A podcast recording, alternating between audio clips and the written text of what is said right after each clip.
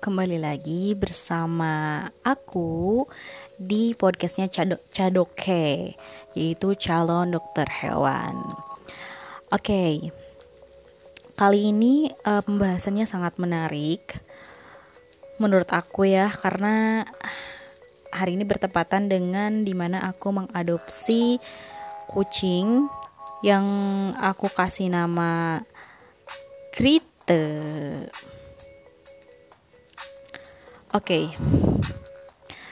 Uh, eh, kali ini aku akan membahas tentang tips memelihara kucing untuk newbie alias new hobby yang uh, baru punya hobi baru untuk memelihara kucing. Ini aku kasih tips dan triknya supaya nggak salah dan supaya lebih siap lagi. Oke. Okay. Uh, kenapa sih pengen bahas ini? Tadi udah dibilang kalau hari ini bertepatan dengan di mana aku ngadopsi kucing di rumah kucing betina yang bernama Grita berumur 3 bulan. Jadi aku mau cerita dulu ya sebelum ke intinya. Uh, jadi kenapa aku memelihara atau mengadopsi kucing ini, kucing baru, uh, walaupun sebelumnya aku punya kucing di rumah, tapi kucing itu emang uh, punya adik aku. Jadi adik aku yang ngurus dari kecil. Karena waktu itu kuliah di Bogor, jadi aku tidak bisa untuk ikut mengurus kucing ini juga. Tapi setelah besar dia seperti trauma seperti itu ya. Seperti kalau ketemu sama orang itu dia takut. Itu mungkin karena kesalahan dari pemeliharaan awalnya. Nah, karena pengalaman yang kurang bagus itu dalam merawat kucing dan dia nggak konsul dulu sebenarnya ke kakaknya ini, cielah, enggak sih. Uh, makanya kali ini aku pengen share ke kalian supaya kalian nggak bingung lagi. Dan ketika kalian adopsi kucing, kucingnya itu nyaman datang ke rumah kalian dan kalian akhirnya bisa punya peliharaan yang uh, memang kalian inginkan gitu. Siapa sih sebenarnya yang nggak tertarik, yang nggak ngegem, yang apa ya nggak membuat kita tuh gemes mendengar suara kucing yang lucu, suara kucing yang lucu kayak gini.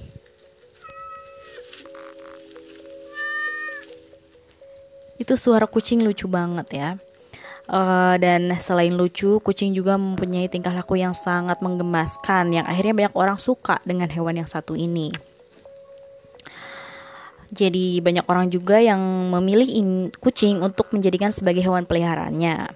Nah, saat ini banyak banget jenis kucing yang dipelihara para pencinta kucing, mulai dari kucing domestik, ada yang kucing berasal dari berbagai macam ras, kucing berbulu panjang, kucing berbulu pendek, kucing yang tidak berbulu banyak banget ya jenisnya.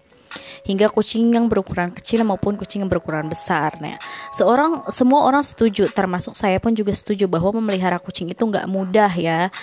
Walaupun hanya kucing sebagai hewan peliharaan, tapi kita sebagai pemilik jangan cuma sekedar memberi makan saja. Kucing juga perlu dan harus diberikan perawatan yang terbaik, seperti memberikan makanan yang sesuai dan bergizi sehingga memperha dan memperhatikan kebersihannya. Oke, pertama aku mau ngasih tips sebelum kalian mau ngadopsi kucing, apa yang harus kalian tanyakan ke pemilik kucing sebelumnya atau ke owner sebelumnya. Yang pertama, kalian itu harus tanyakan umur kucing yang pengen kalian adopsi. Lebih baik itu mengadopsi kucing setelah dia berumur 2 bulan karena dia sudah tidak menyusup pada induknya dan juga kekebalan uh, imunnya itu dia udah terbentuk. Kemudian tanyakan sudah divaksin atau belum sehingga kalian apabila kucing sudah divaksin, misalnya kalian mengadopsi umur 3 bulan dan kucingnya sudah divaksin sehingga kalian tinggal melanjutkan vaksin ke vaksin selan selanjutnya. Kemudian kalau sudah tanyakan vaksin, tanyakan uh, vaksin apa yang diberikan ke dia dan diberikan pada umur berapa supaya kita nggak dua kali ngevaksin gitu dengan vaksin yang sama. Kemudian tanyakan ini masalah kebiasaan kucing Tanyakan juga apakah kucing itu udah terbiasa pup di pasir atau belum. Kalau belum, kita harus ajarin kucing itu pup di pasir. Oke, itu adalah hal-hal penting yang perlu kalian tanyakan. Sekarang kita lanjut ke tips gimana memelihara kucing. Apa yang harus kita siapkan ketika kucing itu sudah datang? Jangan sampai kucing itu uh, kita kebingungan maksudnya kucing mau ditaruh di mana, makanannya apa. Jadi kita check it out aja. Hal pertama yang harus disiapkan sebelum kucingnya datang ke rumah adalah kamu harus menyiapkan kandangnya. Buat apa sih sebenarnya kandang?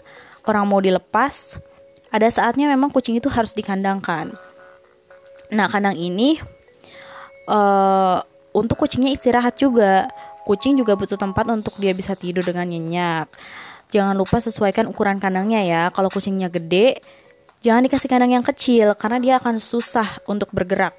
Nah, selain itu, kandang, selain kandang, uh, jangan lupa juga siapkan tempat pupnya. Tujuannya supaya kucing tidak pup di mana-mana sehingga kita yang tadinya pengen melihara jadi kesel sendiri gara-gara dia pupnya di mana-mana, nggak mau kan?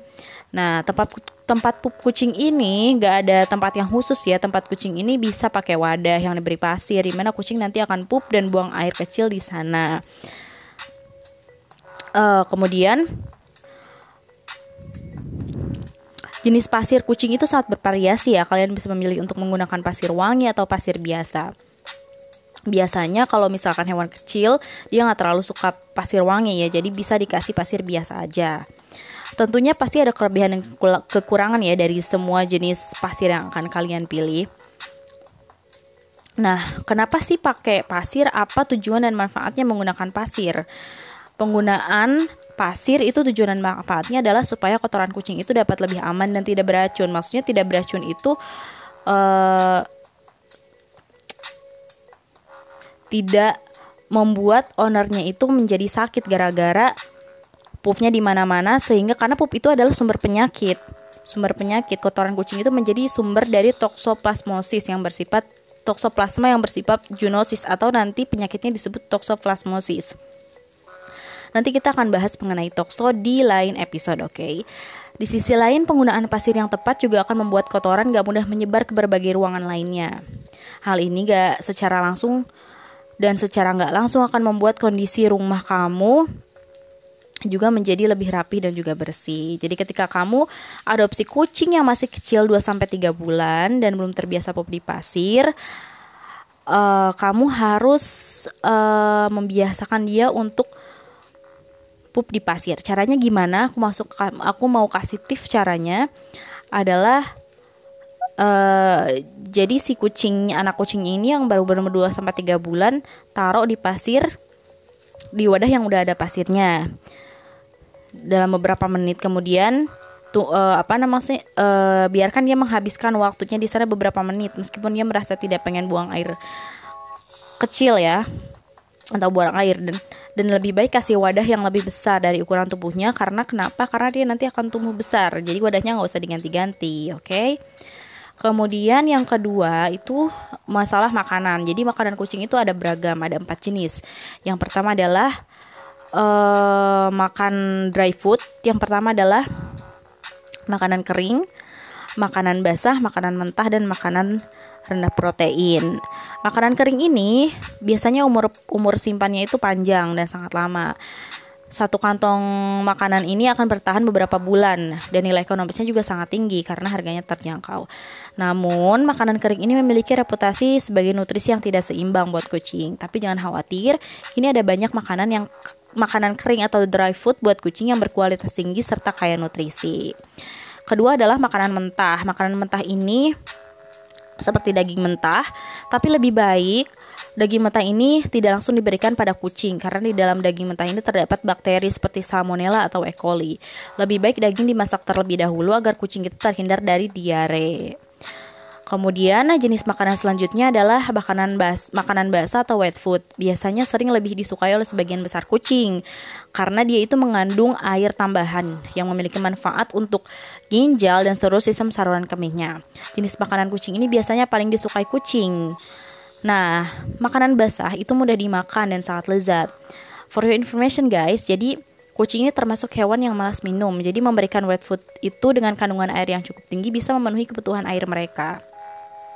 Kadang juga pemilik bisa juga mencampurkan makanan basah dan makanan kering.